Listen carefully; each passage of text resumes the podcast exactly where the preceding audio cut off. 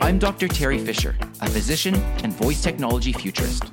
Voice first technology is rapidly becoming the operating system of our lives, and it will completely revolutionize the way we experience healthcare. Let's talk voice. Welcome to Voice First Health, episode 52. Today I have two fantastic guests for you, and you get to listen into our conversation. But first of all, before we get to that, I want to tell you that today's show is brought to you by the Voice First Health collection of flash briefings. This is a new catalog of flash briefings geared towards the consumer, the patient, and the person that wants to get more healthy. Currently, we have five in our catalog, and the catalog is growing actively as, as I speak. Uh, we have the Voice First Health daily health tips, daily blood pressure tips, daily diabetes tips. We have the daily acne tips and the daily skincare tips. And uh, if you want to get a little short, one minute bite sized uh, nugget that's going to help you out with your personal health, then please feel free to enable those Voice First Health flash briefings. All right, well, let's get to today's guests. Today, I am really, really excited to welcome Scott Westwater and Susan Westwater the co founders of Pragmatic Digital. They are experts when it comes to designing voice experiences. And they come on today to talk about their experience in designing these voice applications, specifically with regards to healthcare. As you will hear, they are a complete wealth of knowledge, and it gives me great pleasure to introduce them to you right now. All right. Well, Scott and Susan, it is a real pleasure to have both of you here on the podcast. Thank you for taking the time to uh, join the listeners and myself today. Thanks for having us. Absolutely. Thank you, Teri. Let's start off with some introductions. Um, I've had the opportunity to meet both of you at a couple of voice events, and uh, the listeners need to meet you now. So um, maybe the two of you can just each take a moment and introduce yourselves to the listeners. Sure. My name is Scott Westwater. I am the co founder and lead strategist for Pragmatic Digital. And we're a consultancy that helps um, organizations of all kinds, especially in healthcare, understand what their audience is looking for, uh, determine what the organizational needs are, and figure out where we can create useful and usable voice experiences that make basically make sense for both audiences. And I'm Susan Westwater. I am also a co founder. I'm also CEO of Pragmatic Digital. Um, and I come from a background uh, of content strategy. So it isn't just about useful and usable voice experiences, but it's also um, experiences that make sense with everything else that is out there. So um, social, television, um, any of your printed uh, pieces, or any of those types of things to make sure that from a brand or a brand persona and ecosystem, it makes sense and it is consistent so that whoever is receiving those messages um, understand them because they're it's all aligned. Fantastic. And you're married. So have you always worked together? We have not actually. Um, so we started pragmatic about two years ago. Um, i went full-time over a year ago now and susan's been full-time for about seven months. So this is really the first time in our careers where we've truly worked together. Mm-hmm. Um, Susan worked from home prior um, with her last organization, but yeah, it's it's actually really fun because um, it's really easy to bounce ideas off of each other. We also have very complementary skill sets. So I, I usually come in with more of a digital strategy user experience lens, where she's really focused on the content and what content makes most sense. So we complement each other really well, which I think works overall really, really strongly. I should also add that our offices are on different floors of our home. uh, okay. So that says a lot right there. Yeah. yeah we it's it's a nice balance of boundaries and um, communication because we do have different work styles, even though we have complementary skill sets. So, um, but that works as well because then that means that we don't have an echo chamber in the house. Perfect. That sounds great. Good strategy there. Good right off the bat. Um, how did you two get into voice? Why are you doing this? Um, so this all goes back to the fall of 2017. And a lot of your listeners are, I'm sure, are familiar with a guy named Gary Vaynerchuk. And at that time, Gary was talking a lot about voice and how Amazon has the potential to kill Google. And when you hear something that kind of outlandish, especially when you go back to 2017 terms, it's certainly worth looking into. And I was already um, a director of user experience, very comfortable and familiar with doing research and understanding what the next big thing was. This is actually our third rodeo, um, actually, our fourth rodeo, going through these massive shifts in consumer attention. And so we saw the web go from nothing to being commercially viable. We saw social media happen. We saw mobile explode. And really, at that time, when I started doing the research, I started seeing the exact same story line up exactly like it had with the web, with mobile. And so this was our opportunity to really do some good in the world and help a lot more people by being able to not only educate, but you know, do client work ourselves, um, independent of another organization. So that's really what brought me to it. Uh, Susan has a slightly different uh, spin on that story. Yes, um, I, I, will admit that um, when someone like Gary Vaynerchuk starts making wild predictions and, and you start to hear words like, "Well, everyone knows," I actually it it's a red flag for me, and it makes me super skeptical. Huh. Um, yep. So I, I, I was a bit contrarian, um, and I was very skeptical. I'd seen someone told me once that QR codes were going to be the next big thing, and yep. you know they have their place in this world, but they certainly weren't the thing that it was touted to be. Um, right. Now, my background, though, being very different than Scott's, is actually um, I'm actually two courses short of being a medievalist. So um, my entire degree, I'm a double English major with a fine art minor. So um, I did a lot of studying of basically medieval history. And around those times, as you go back, is when printed word became something. Um, that was the time of Dante Alighieri, who wrote in vernacular, which then started to make information accessible. For me, what made the selling point of voice is how it makes information accessible. Um. There are so many things about literacy and language that can, in either intentionally or unintentionally, uh, exclude. And there's an opportunity here with voice to make it so much more inclusive and to reach so many underserved, but also just not even underserved, but just make information flow that much more easily that um, it's not something to be ignored. And, and I always like to think of it of there's a reason troubadours were such a you know a, a well regarded um, thing before the printed word. And I kind of excited to see that that is coming back in force. Um, so that way, then there is that flow of information and opportunity to share stories. Fantastic. That's really great. That's really interesting. Very different perspectives and, and different ways that you entered the space. And I can see why your your skills to be so complementary now. It's fantastic.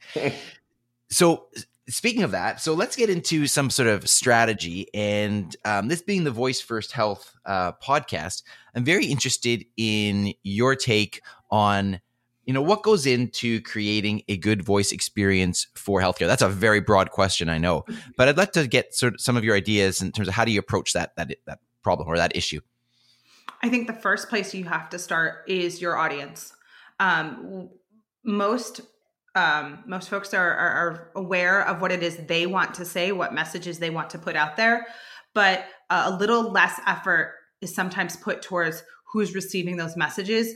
And it, you know, the clarity of a message relies on the communicator, not the recipient.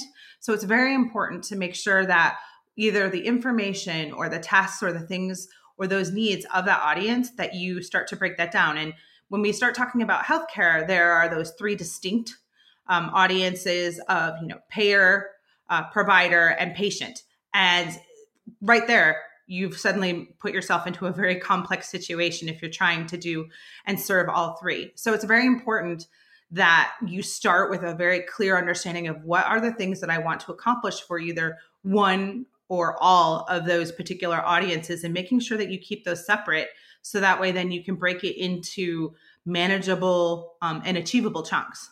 The other thing that you want to figure out is what, as an organization, you're trying to achieve. So if it's disease education versus adherence versus retention, let's say, you would actually employ very different strategies depending on what the objective of the overall project is. So it's really critical to look at both sides of the coin.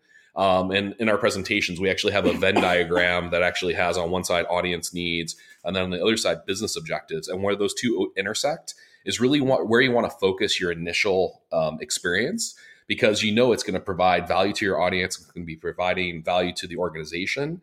And then over time, you can add stuff to it and add bells and whistles and whatnot. But really, that's the core, that's the foundation of what you should be creating to create a good healthcare experience. Right, and so that makes a lot of sense to me. Uh, you, you want to know who you're catering uh, catering to, um, and and so if we just sort of maybe even just take an example of say say you want to cater to a patient, you want to educate a patient. I know you've you've uh, you know on your website you've got some information about patient first or, or sorry voice first equals patient first, and I've talked about that as well about patients first. Can you comment on that in terms of like what do you mean by that? So it's a an idea that you start with the patient, and so there's a lot of healthcare organizations that talk about being patient centric. And quite frankly, I've worked with a lot of those organizations, and when you get down to it, it's good PR. They're not actually talking to their audience, or if they do, it's at the very very beginning of a project, and they never look at it again. And so the idea is you start with the audience's needs, the patient's needs. So if it's diabetes, let's say, what kind of information does someone that's actually pre diagnosis diabetic, what kind of information might they be looking for? And so you really look at what types of information, maybe it's symptomology or whatever, um, that you're trying to make sure that they can at least find that information. And then once they get diagnosed, you know, it's a lifestyle alteration. So, like, what types of things do they need to know from that perspective?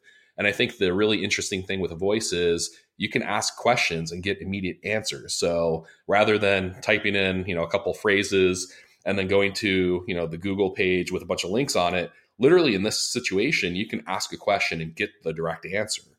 So it's really critical to understand what people need at all phases of the journey. And then beyond that, you want to make sure that you're out helping move them along the journey as well. So um, at the end of the day, it's not always about conversion or sales or whatever, but it's about moving that person to that next step. So if it's pre diagnosis, they have some sort of symptomology um, that they've found information on. Maybe the call to action is, you know, talk to your doctor, talk to your PCP about whatever. And so that way you can actually move them down the funnel. There's plenty of disease states that I've worked in where it takes 10 ish years to get diagnosis. And in a lot of those cases, by the time they're diagnosed, they start losing, you know, motor function or they start losing the ability to walk a little bit and things like that. So if you can start closing that path to diagnosis, you're going to start making people's lives better just by catching it sooner. And another important part of that too is having empathy for that particular condition you're dealing with. If this is um, something quite serious that a parent is looking up for their child, have a very clear set in your mind of thinking about for a moment what is that parent's mental state at that moment um, or, or, emotional state and then proceeding with them appropriately um, at that moment no one's going to want to hear um, a lot of uh, jargon or any type of branded message they're going to want help and information so it is taking a moment to kind of put your put yourself in the shoes of that particular audience and then understanding and unpacking all of the things that are happening at that moment when they're getting your content. Yeah, and and what you're describing um, is is extremely important, but also in the scheme of um, voice skills or applications or whatever you want to call them, it's relatively not complex because you're not getting into personal health information necessarily. You're not getting into uh, HIPAA requirements. Right. Um, do you want to just talk about that a little bit and how you know how those issues can interplay or maybe not depending on what you're designing yeah so and uh, teri i've mentioned this to you before and, and some of the other folks that we know in the health community and voice but if you're a physician you're uniquely positioned to actually get disease information out there in a way that most health organizations won't be able to so i've worked with a lot of big pharmaceutical companies health systems whatever and internally you know there's going to be a lot of regulatory concern, legal concern. You know, how's the FDA going to weigh in on things like this? And quite frankly, the FDA guidance is based on a lot of you know outdated practice. Let's say. Um, so even on the website, even on mobile, you know, there's there's a lot of struggles internally with how we interpret how the FDA might rule on, say, fair balance if it's a branded experience. So when you're looking at disease education, it's a lot of those concerns go away. You're not collecting data you're basically just providing health information and it's the, really the same as a google search um, if someone was just to type in something and find information so i think from a practicality standpoint disease education and even like you know surgical education and really things all around a procedure or whatever is really the, the low hanging fruit here in voice. Um, Neil Desai and I have actually talked about you know a lot of health organizations are trying to hit the grand slam. They've already you know they're trying to hit it out of the park. And the reality is we just need to get people on base with voice experiences right now. So it's critical to find those scenarios where you can have a big amount of impact um, to provide patient information let's say or provider information um, in a way that's pretty low cost to entry i think that's the other nice thing about voice um, especially if you're doing audio recordings it's not a super huge barrier to actually creating these things. So um, I would really say that that's a great place to start. And then once you get people comfortable and using the experiences, then look at ways you can enhance either that experience or create a complementary experience to then get into, say, adherence, persistence, um, retention, like whatever the goal is. Right. So, I mean that that's really good. What do you think are the the barriers right now from preventing people from creating those kinds of experiences because i agree with you i think i think the way that you've described them it, it is it is the low hanging fruit is it just simply awareness is it i'm trying to figure that out do you have any thoughts on that um, we actually just did an informal um, survey online of just kind of understanding from a business and a healthcare community where they're at and i think the challenge is that um, a majority of companies, especially when it comes to this type of cutting edge tech, um, and it's still considered cutting edge, they are not trailblazers. They're wait and see. And it's difficult, as Scott also mentioned, even with some of the clients we do work with, of, hey, this is an idea. Well, hold on. I need to go talk to my regulatory board, talk to you in eight weeks. Um, there is uh, there is a hesitancy to be a trailblazer sometimes in this particular field because unfortunately no one wants to be made an example of because if you don't get it right at least by and, and you can think you're getting it right um, there is a little bit of risk of having the fda's wrath or the governing body's wrath upon you um, so that does not necessarily foster a spirit of innovation um, but i think as we talk more and more and as we see the numbers that show where and how people are using this technology, it's just numbers you can't ignore. Um, and especially as things become saturated in the other channels, it just makes a lot of sense to move there. So I, I think we see that coming where it's just going to be similar to how web was, where it's sort of a we can't ignore this, we have to do this, yep. and we have to start going out. And that's again where not trying to hit a home run, but starting simple and deliberately and focused is going to be your best bet to make sure that that way then you're doing right and you're not going to perhaps fall into some of those pitfalls that you know I, I mentioned earlier. Well, and the reality is we are in the same exact position with with voice as we were with mobile nine months before it exploded. So the the big prediction is by next year, more than fifty percent of Americans will have at least one of these devices at homes. Um, you know, Canada, UK, Germany, some of the other locations are about nine months behind that prediction. But the general idea is here in the States, you're going to have at least 50% of people having at least one of these devices at home. So we're exactly in the same position we were nine months before mobile exploded. And we kind of saw what happened there. A lot of people had a wait and see approach. And then once it actually all blew up, everyone was scrambling to actually get their experiences out the door. Um, and I was hopeful this time around because we've gone through this a few times that a lot more organizations would be proactive and seeing the trends and, and really investing a little bit earlier. But really, based on our research and just conversations we've had with brand managers, both in healthcare and outside of healthcare, um, like Susan said, a lot of them are still kind of in that wait and see approach. The other thing is, a lot of them believe that they're already far behind when it comes to social or mobile, and they just can't fathom taking on a whole new thing yet. So those are a few of the barriers that we've experienced that might give you a little bit more insight into kind of where the the mindset is right now. Yeah, and that and that that, that does come up a lot. Obviously, the the regulatory bodies with with healthcare, and obviously sure. nobody wants to make a mistake. Nobody nope. wants to. There's just so much at stake here, and yeah, I understand that on the one hand. The other hand, it's also very frustrating as a physician because yep. there's so much possibility here. Yep. Um, where do you where do the two of you see this going eventually? Like we talked about, yes, getting on base where are we going with voice in the future? Whether it's you know a couple years, five years down the road, that sort of thing. Well, voice in my mind is going to become the default input for most computing devices. So, you know, everyone's thinking of this as just smart speakers or potentially even the assistants on the phones. But you're seeing Samsung making huge inroads in TVs, refrigerators, other appliances as well. So we're going to see this become just this ubiquitous technology that we interface with. And it's going to follow us from home into our commute. So whether it's hearables, you know, in ear or it's in the car. And then when we get to the office, and it'll actually know, you know, let's say you're listening to a podcast when you're getting ready in the morning. When you get in the car, it's just going to pick right back up and go with you. So whether it's a hearable or um, your car experience, and then you get to the office and it's going to know you're at the office and it's going to be more context aware. And so that's where assistants in general are headed.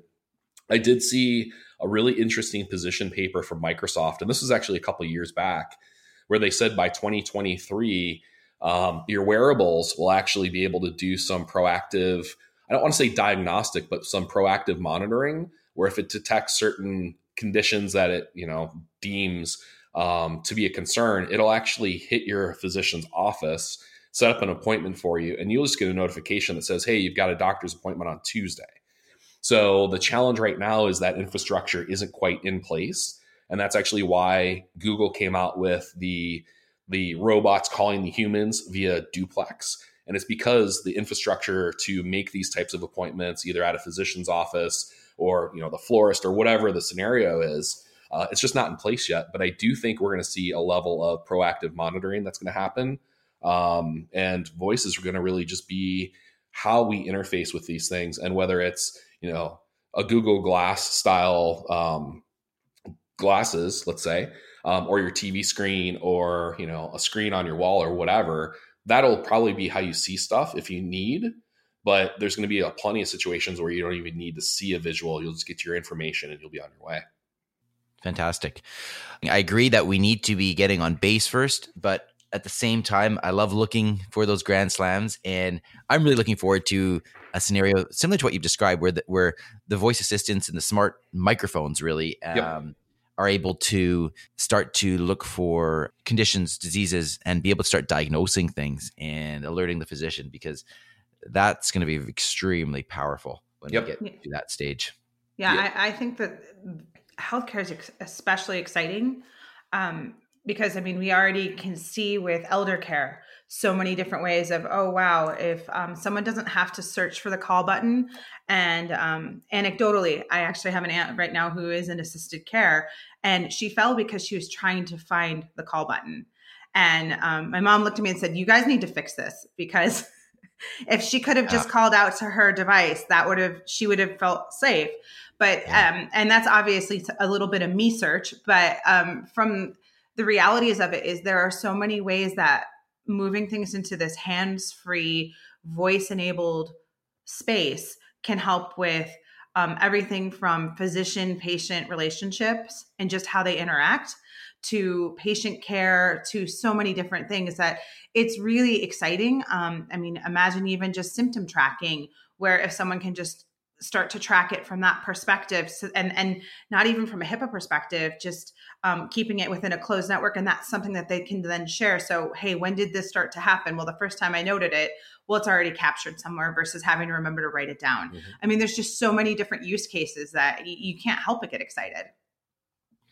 Yeah, no, really well said, and it's it's just a, it's a very exciting time, and uh, I agree hundred percent with both with both of you are saying. Um, I want to give you two an opportunity to also chat about your new book that you have coming up because this is really really exciting. And uh, i think i think we should share this with the listeners.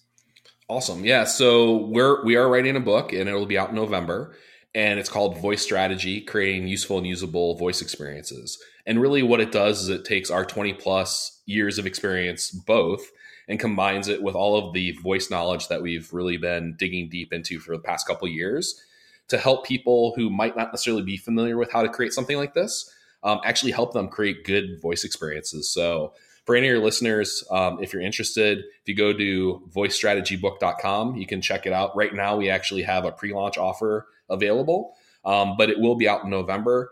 And, uh, you know, there's video and audio books and all, all the things are going to be available um, in some capacity. But really, what we wanted to do, we are self publishing it and we wanted to get this information out as quickly as possible. So rather than going the traditional publishing route, we wanted to get this into the hands of the people that really need this information right now.